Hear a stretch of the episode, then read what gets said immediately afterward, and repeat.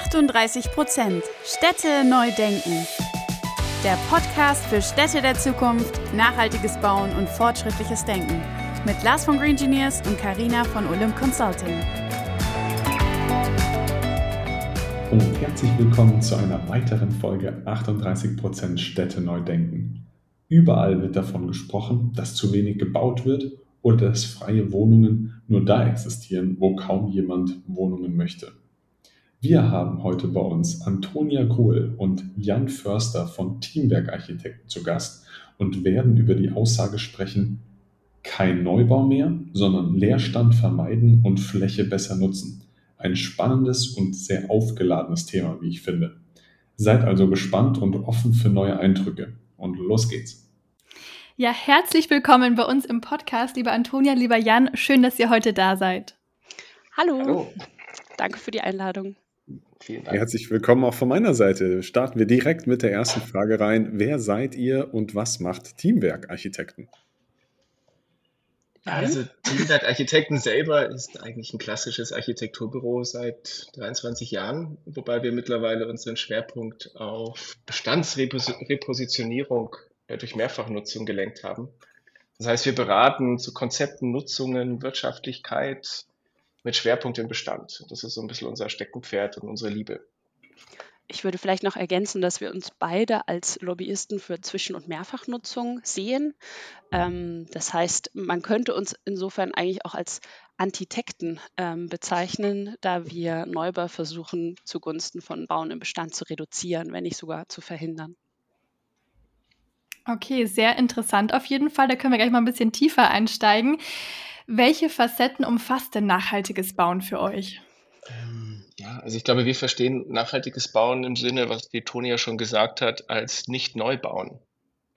Das heißt, wir sind der Meinung, dass eine effiziente Nutzung und Umnutzung von Bestandsimmobilien sehen wir als Schlüssel zur Nachhaltigkeit. Und das ist etwas, was wir glauben, dass wir in Deutschland wirklich verlernt haben, dass da immer die Lösung im was Neuen liegt, um weniger im etwas umzudenken, umzunutzen, umzugestalten. Genau, das übergeordnete Ziel sollte eigentlich darin liegen, dass man erstmal versucht, den Bestand so weit zu nutzen und zugänglich zu machen auch, bevor überhaupt neu gebaut werden muss. Ähm, da verweise ich immer ganz gern auf das Buch Verbietetes Bauen von Daniel Fuhrhopp, der da einige ähm, Handwerksmittel an die Hand gegeben hat, wie man Nachhaltigkeit auch in die Stadtplanung zurückbringen kann. Und Neubau ist natürlich nicht immer auszuschließen, aber dann kann er in Ausnahmefällen eben auch ökologisch vertretbar umgesetzt werden, indem zum Beispiel nachwachsende Rohstoffe eingesetzt werden oder die Flächenversiegelung minimiert wird und man sich zum Beispiel von veralteten Vorschriften wie Stellplatzsatzungen loslöst. Aber wirklich nachhaltig können Neubauten eigentlich nur in der Theorie sein. Ähm, und da wieder auf Daniel Fuhrhopp der Verweis, es wäre zum Beispiel sehr interessant, wenn eine Kommune nachweisen würde, dass sie ihre kompletten Bestandsimmobilien effizient und zur gesamten Zeit nutzt oder nutzbar macht. Und wenn die Raumnachfrage trotzdem nicht abebbt, ähm, dass dann erst neu gebaut wird und neu genehmigt wird. Das sind super spannende Themen. Da starten wir gerade schon richtig tief rein in das Thema. Es sind ja aber extrem viele Herausforderungen, gerade im urbanen Raum, wo man meint, okay, es ist alles so extrem schon nachverdichtet oder wie viel Nachverdichtung ist noch möglich? Wenn jetzt aber Bestand da ist, was ist die Nachverdichtung? Kommt ja immer dann auch wieder dieses Thema, was man erstmal gar nicht denkt, extremer Leerstand. Was bedeutet denn eigentlich für euch oder vielleicht auch für dich, Antonia, der, das Thema, der Topic Leerstand und inwiefern ist das eigentlich da und was ist da die Herausforderung mit dem Thema Leerstand? Also mit dem Thema Leerstand habe ich mich zum ersten Mal tatsächlich während meiner Masterthesis auseinandergesetzt, ähm, als ich, ähm, das war zu Zeiten, als Corona losging, als ich beobachtet habe, dass sehr viele Leute aus dem Homeoffice gearbeitet haben und mir eigentlich auffiel, die wenigsten Städte ahnten wirklich Leerstand oder um es positiver auszudrücken, wissen, welche Gebäude ähm, wem gehören und zu welcher Zeit leer stehen. Und tatsächlich, wenn man sich da jetzt die Büroimmobilien anschaut, dann stehen da einfach akut sehr viele leer. Wir haben da eine, ähm, wissen da von einer, einer hohen Zahl. Also in München alleine sind schon über eine Million Quadratmeter. Ähm, die Dunkelziffer mag aber eigentlich viel größer sein. Und das ist, glaube ich, die zentrale Herausforderung. Wie bekommen wir heraus, was tatsächlich leer steht und was sich auch umnutzen ließe, zum Beispiel im urbanen Raum für Wohnraum? Ja, und ich finde, dass das gerade das Thema urbaner Wohnraum da wirklich äh, sehr interessant ist und eigentlich weniger ein Problem als oder eine Herausforderung als ein Potenzial. Da gerade im Hinblick Blick auf Nachhaltigkeit es sehr viele Vorteile und Potenziale gibt im urbanen Raum aufgrund von Nähe, aufgrund von vorhandener Dichte. Möchte nur Themen wie 15 Minuten Stadt oder 15 Minuten oder 5 Minuten Stadt verweisen, Verzicht auf Pkw etc. und ganz zu schweigen von dem sozialgesellschaftlichen Potenzialen der Nähe und der Mischung. Und ich glaube, das ist so ein großer, großes Potenzial, die Themen Mischung und Dichte, die, wenn sie richtig geplant und gesteuert sind, ähm, eben einen sehr großen Vorteil bieten und dann sozusagen über den Verzicht auf den Neubau eben noch äh, viel weitere Faktoren in der Nachhaltigkeit bieten können. Und das ist, was die Toni schon gesagt hat, dass ähm, das Thema Leerstand äh, gerade in den monofunktionalen Stadträumen, die wir jetzt, die wir kennen oder die wir immer mehr sehen, gerade im Hinblick auf Gewerbe, dort eben ein Riesenpotenzial schlummert. Eine weitere große Herausforderung, was jetzt zum Beispiel auch dieses, diesen, dieses Leerstandspotenzial und die Möglichkeit, dort bezahlbaren Wohnraum umzusetzen, ähm, äh, bedeutet, ist, ähm, dass wir eigentlich sehen, dass bezahlbarer Wohnraum immer nur dann finanziell interessant umgesetzt werden kann, ähm, wenn, die, wenn die Investitionskosten möglichst niedrig sind. Und mhm. ähm, da haben wir häufig bei Bauen im Bestand allgemein, weil eben nicht die gesamten Lebenszykluskosten betrachtet werden, sondern eben nur die sehr kurzfristige Zeit immer das Problem, dass ähm, InvestorInnen oder Bestandshalterinnen erstmal vor den großen Kostenaufwänden einer Umnutzung zurückschrecken. Das heißt, eine Herausforderung wäre außerdem im urbanen Raum, wenn man dort bezahlbaren Wohnraum ähm, umsetzen möchte, den möglichst ähm, finanziell auch interessant für die jeweiligen BestandshalterInnen und Investorinnen zu machen. Und da ähm, haben wir tatsächlich Möglichkeiten herausgefunden, wie das ginge durch Mehrfachnutzung total spannend, was ihr sagt. Ihr habt es auch gerade so ein bisschen auch als, als Potenzial auch beschrieben. Man kann ja daraus was machen. Jetzt stehen wir auch aktuell vor der großen Herausforderung, dass wir mehr Wohnungen brauchen. Ähm, gerade auch wir in Berlin merken das natürlich ganz, ganz stark. Also wenn du eine neue Wohnung willst, da suchst du erstmal eine ganze Weile. Was muss denn aus eurer Sicht jetzt passieren in der Baubranche, dass nachhaltige und, und auch vielseitige Antworten auf diesen Wohnungsbedarf gefunden werden? Also ich, also lustigerweise ähm, sind wir der Meinung, dass inter interessanterweise aktuell schon verdammt viel passiert. Mhm. Und dass mittlerweile, ich glaube, Toni, du hast irgendwo den Begriff Druck im Kessel mal äh, an unsere Gespräche gedroppt. Also mittlerweile ist ja, davon wissen sicher die Hörerinnen und Hörer, die jetzt diesen Podcast zuhören, die sich im Bereich der, der Immobilienbranche etc. ein bisschen auskennen. Also die Zeiten aktuell sind ja für nicht nur für Wohnungssuchende ähm, und Entwicklerinnen hart, sondern da ist, da ist ja wahnsinnig viel Bewegung drin.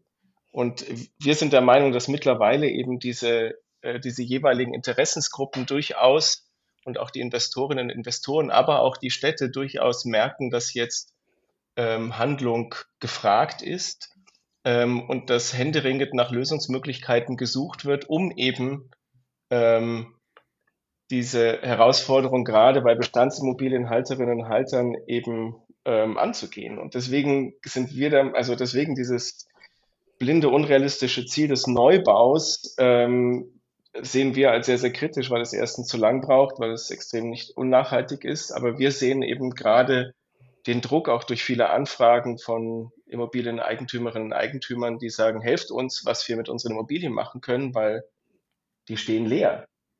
Und mhm. da sehen wir eigentlich aus der Kombination dieses Leerstandes und den Hilferufen oder den, den Herausforderungen, den gerade Bestandshalterinnen und Bestandshalter haben, in Kombination mit dem extrem hohen Bedarf an Wohnraum eben ein großes Potenzial.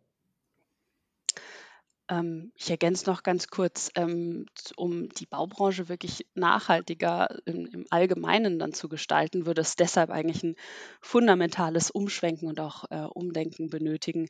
Wenn man, wenn man sich anschaut, dass das, was heute gebaut wird, schon vor 15 oder 10 Jahren genehmigt wurde.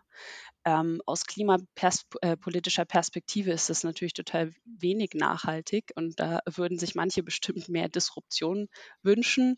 Deshalb wäre eine radikale Antwort bestimmt, äh, es bedarf eigentlich eines radikalen Stopps von aktuell beginnenden Neubauten und einen Fokus auf Bestandsimmobilien zugunsten von Wiedernutzbarmachungen. Weil erst wenn wir mit dem einen aufhören, können wir wirklich unsere komplette Energie da reinstecken, ähm, diese Bestandsimmobilien äh, zu sanieren. Und wenn man etwas realistischer antworten möchte, dann würde das bedeuten, dass man eben den Fokus von Neubau weglenkt. Äh, da ist die Politik leider noch sehr einseitig unterwegs und auf bestehende Immobilien ähm, lenkt. Und da muss man anfangen, da kommen wir wieder zurück zu unserem Anfang des Interviews, einfach flächendeckend erstmal zu schauen, was steht überhaupt leer und dann darauf aufbauend Machbarkeitsstudien und Umnutzbarkeit äh, zu prüfen für Mehrfachnutzung. Umnutzbarkeit prüfen. Jetzt redest du ja auch von einem gewissen Aufgabenpaket. Ich finde es total richtig, diese Aufgabenpakete dann zu schnüren und abzuschätzen, was ist denn dafür alles notwendig. Jetzt vielleicht auch noch die konkrete Frage, welche Rolle spielt ihr als Architekturbüro hierbei und welche Gewerke braucht es da noch, die beteiligt sein sollten, müssten, damit sowas wirklich umsetzbar ist? Also Politik habt ihr noch angesprochen, aber was gibt es noch alles? Ja, also letztendlich ähm, sind, sind, also wir haben auch einige Projekte, die aktuell bei uns schon anlaufen, die eben von der von Seiten des Eigentüm der Eigentümerin, des Eigentümers ähm, eben an uns herangetragen wurden. Ähm, letztendlich die Rolle, die wir spielen, ist eben genau diese Analysen und Studien zu machen, um herauszufinden, welches Potenzial manche Gebäude haben oder nicht. Und dieses Potenzial aber nicht dahingehend zu prüfen, ähm, von der einwohnerfunktionalen Nutzung zur nächsten, sondern äh, wir sehen eben das große, Potenzial gerade in dem Konzept der Mehrfachnutzung, der Mischnutzung und den daraus resultierenden Potenzialen. Ähm, und die Rolle, die wir spielen, ist eben in dieser Beratungsleistung. Wir sind aber, wir haben aber auch unsere, unsere Partnerinnen und Partner, die dann zu gewissen Themen der Repositionierung der Immobilie ähm, uns zuzuarbeiten oder uns zu unterstützen, sei es jetzt energetisch, sei es wirtschaftlich. Ähm, da gibt es unterschiedlichste Themenbereiche, die dann je nach Projekt eben äh, zusammengeholt werden, um eben zu versuchen, eine gewisse Immobilie wieder an den Markt zu bringen und äh, nachhaltig und wirtschaftlich an den Markt zu bringen. Genau, da spielen zum Beispiel auch so Themen wie die SDGs äh, eine große Rolle. Da haben wir NetzwerkpartnerInnen, die ähm, prüfen, inwieweit sich Immobilien in sozial nachhaltige Quartiere einsortieren, ähm, weil das einfach immer wichtiger wird. Also nicht nur nachhaltige Quartiere, sondern wirklich die Quartiere auch sozial nachhaltig zu denken. Und letztlich, um den Prozess kurz zu beschreiben, es braucht am Anfang eigentlich immer einen Interessenten, eine Interessentin in Form von einer Bestandshalterin oder einer, einem einer Investorin einer äh, leerstehenden Liegenschaft und ein gewisses Interesse für Mehrfachnutzung. Da können die Beweggründe dann ganz unterschiedlich sein. Entweder es gibt Vermarktungsschwierigkeiten, weshalb eine Repositionierung erwünscht ist, oder es gibt auch prinzipiell einfach das Interesse und den Wunsch, eine Mehrfachnutzung umzusetzen, weil das eben zukunftsweisend ist und nicht mehr den Status quo bedient. Ich würde da gerne mal ein bisschen tiefer einsteigen in das Thema Mehrfachnutzung, weil ich finde, das macht nochmal eine ganz neue Perspektive auf. Also was sind denn jetzt für euch die konkreten Vorteile von Mehrfachnutzungen und was sind auch vielleicht die Herausforderungen in der Umsetzung? Ähm, ja, also wir, wir, es gibt da eine wunderschöne Liste, die ähm, mhm. erweiter und erweiterbar ist. Ähm, letztendlich es, es geht einmal um die Resilienz in Krisenzeiten. Mhm. Ähm, das heißt, dass ich durch anpassungsfähige Grundrisse, multikodierte Flächen eben schaffe, ähm, dass eben nicht die Nutzung durch die, das Obsoletwerden einer Nutzung oder den, äh, die, die mangelnde Nachfrage eben das Gebäude dann nicht mehr, keine Funktion mehr hat. Ähm, wir unterscheiden dabei ähm, beim Thematik der Mehrfachnutzung eben zwischen dem Nutzen und der Funktion, indem wir sehen, dass ähm, der gleiche Raum auch von unterschiedlichen äh, Funktionen benutzt werden darf und kann. Und ähm, da man eben die Potenziale sieht, die gewisse Räume bieten oder nicht bieten und Gebäude. Das zweite ist die vollständige Auslastung ähm, und damit eben die Vermeidung von äh, unnötigen Leerstandskosten und Instandhaltungskosten. Und das bedeutet jetzt nicht nur über Jahre, dass ich sage, ja, jetzt gibt es keine Mieter und jetzt steht es zwei Jahre leer, sondern das kann es durchaus auch im Tag und in der Woche bedeuten. Also es gibt genügend Nutzungen oder Flächen, die zu gewissen Tageszeiten oder gewissen Zeiten in der Woche eben leer stehen. Und wir sehen da genauso auch Potenzial äh, der Mehrfachnutzung. Willst du weitermachen, Toni? Hm, gerne. ähm, auf der anderen Seite, also Vorteile für jetzt ähm, jemanden mit einer leerstehenden Immobilie wären zum Beispiel, dass man ein, ein Image von einer Immobilie auch aufwerten kann, indem man eben diese zukunftsweisende Mehrfachnutzung integriert und damit sein Objekt auf dem Markt neu repositionieren kann. Das ist dann auch interessant eben für Kommunen. Ähm, ich meine, wenn Nachhaltigkeit messbar wäre, könnten wir jetzt auch mit Zahlen antworten, aber ähm, so bleiben uns jetzt nur die Worte. Ähm, soziale Resilienz ist halt nicht messbar, aber jeder kennt es, wenn man sich durch ein äh, sozial nachhaltiges Quartier bewegt, dann bewegt man sich durch lebenswerte ähm, Quartiere, in denen viel los ist, ähm, also die einfach ähm, Gemeinschaften möglich machen.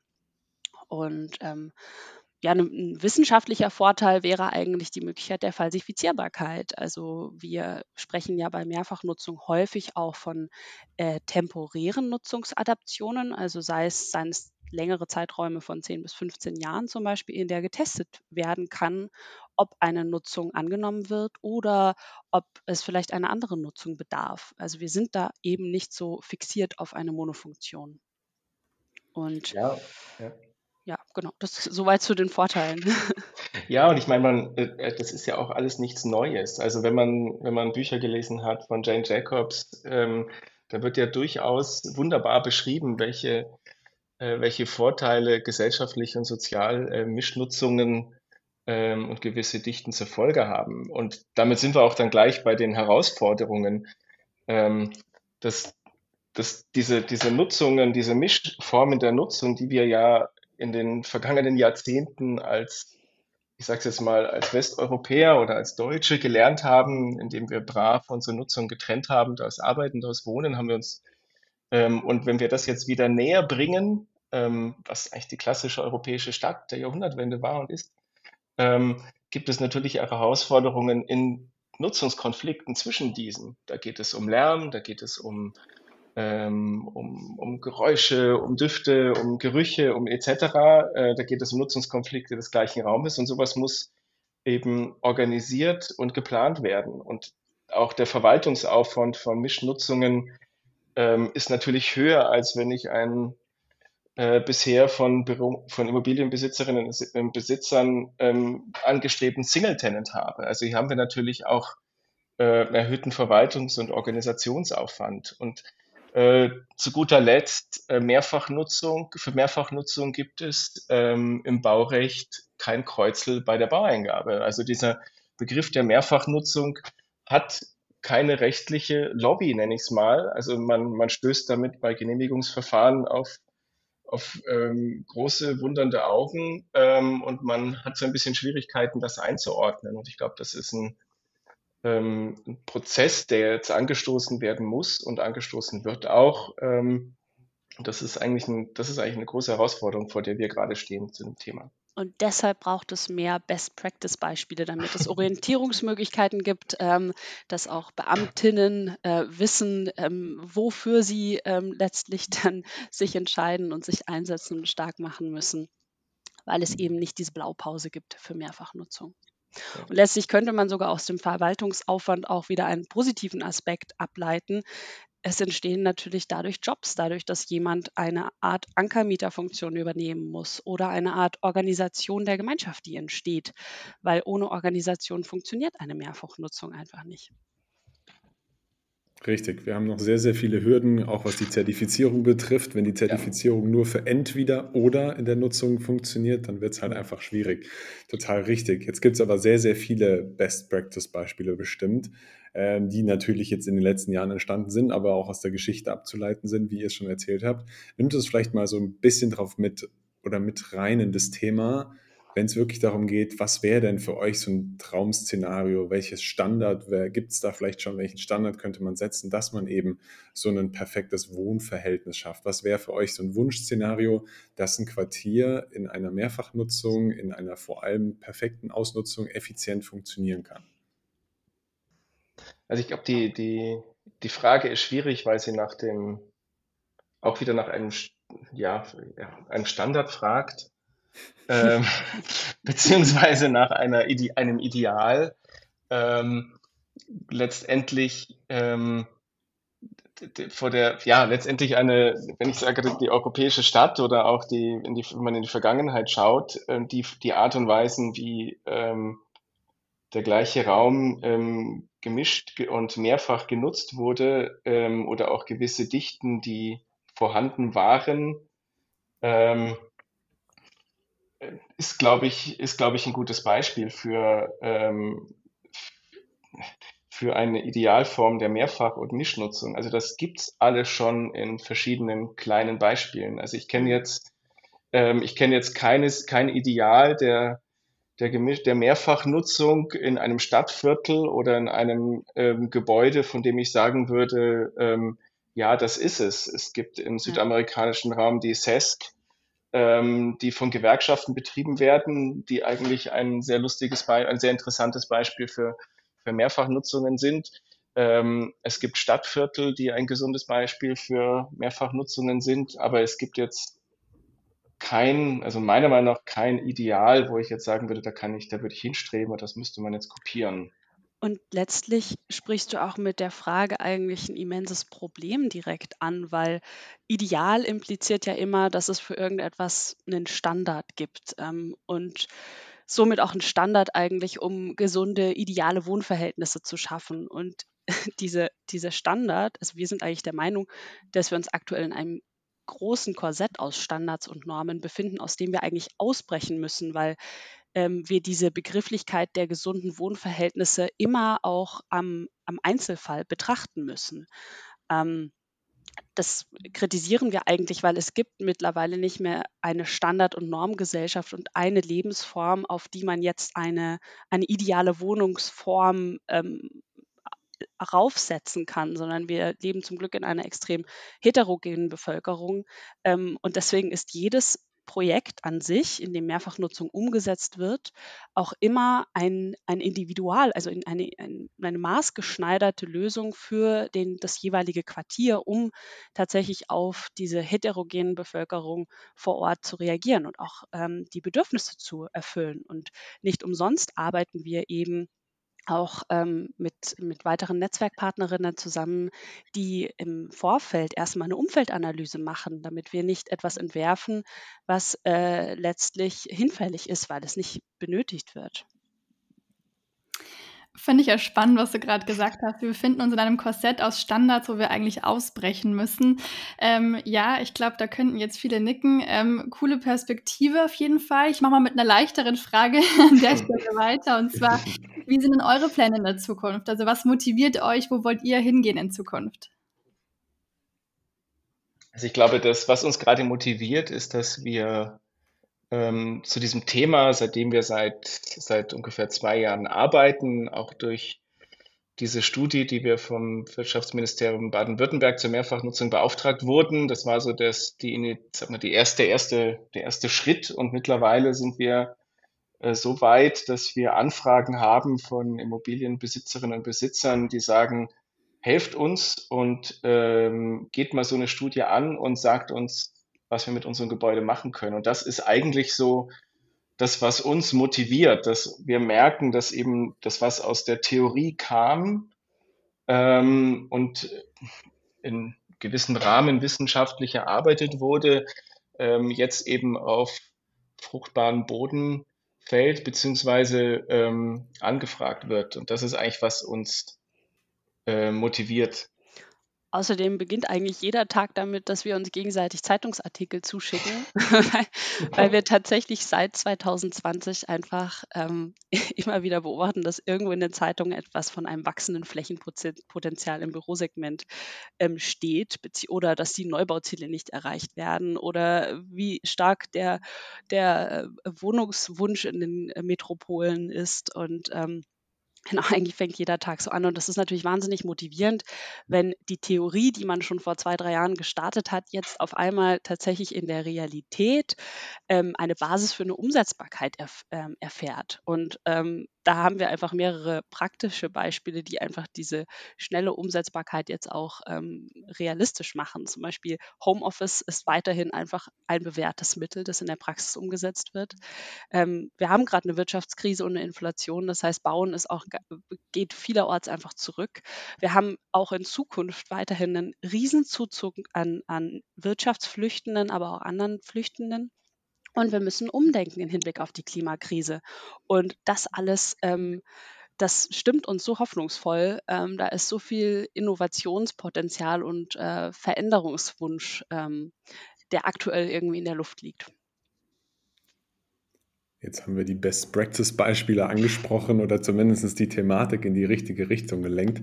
Und ich finde, natürlich habt ihr darauf gut geantwortet. Jetzt bringe ich trotzdem den Bogen, versuche ich wieder zu spannen bis hin zur letzten Frage, dass ich gesagt habe, wie ist es in so einer Stadt, und jetzt kommt die letzte Frage mit diesem, in welcher Stadt der Welt seid ihr am liebsten und welchen Einfluss haben dabei die Gebäude und die Architektur auf euch, wo wir wahrscheinlich nochmal vielleicht ein bisschen auf die Best Practice eingehen, aber da dürft ihr jetzt auch mal ganz frei eher aus eurem Gefühl heraus sprechen, in welcher Stadt ihr da am liebsten seid und warum. Die schwierigste Frage. Ja.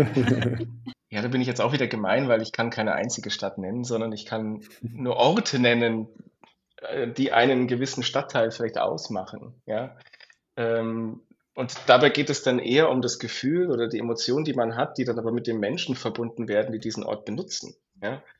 Ähm, auf, auf ihre besondere Art und Weise, die dann diesem Ort einen, einen gewissen Charakter gibt. Also es kann eine, eine öffentliche Piazza in Venedig sein, wo ein Kindergeburtstag gefeiert wird an einem Brunnen, weil es einfach möglich ist, räumlich. Ja, und weil dort öffentlicher Raum in seiner Strukturierung so gestaltet ist, dass es ähm, dass er eben funktioniert ähm, für einen Kindergeburtstag, obwohl es eigentlich ein, eine Piazza ist.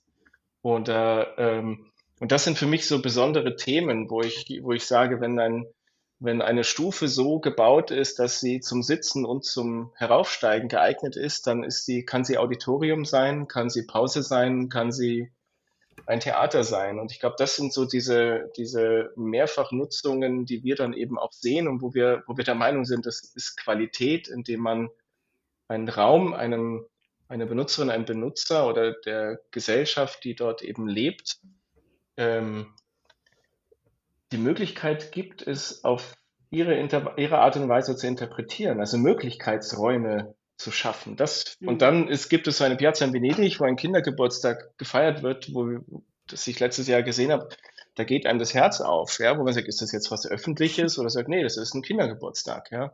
Und andererseits gibt es dann die ISA, die man, in die man einfach mal kurz, kurz reinspringt in der Mittagspause, was dann, was dann gerade bei den aktuellen Temperaturen eben ein, ein Lieblingsort sein kann.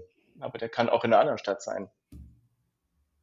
Ich äh, tue mich bei der Beantwortung eines konkreten Ortes ähm, tatsächlich auch sehr schwer. Deswegen würde ich mich Jan anschließen.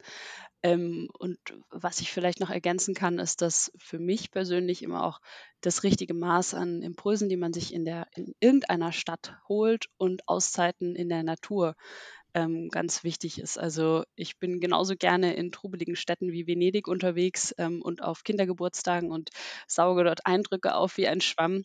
Ähm, gleichzeitig merke ich aber auch oft, dass ich dann ähm, einfach ausbrechen muss und den Abstand und die Auszeit in der Natur benötige. Und ähm, vielleicht, um den Bogen jetzt mit der Mehrfachnutzung noch zu schließen, ähm, tatsächlich kann ich, habe ich gerade die Möglichkeit, auch äh, mein Leben so zu gestalten ähm, mit einem mehrfach genutzten Einfamilienhaus, in dem wir zu sechs tatsächlich in München leben und gleichzeitig der Möglichkeit, ähm, mit einem ausgebauten Schiffscontainer ähm, auf dem Land dort ähm, einen Rückzug zu finden.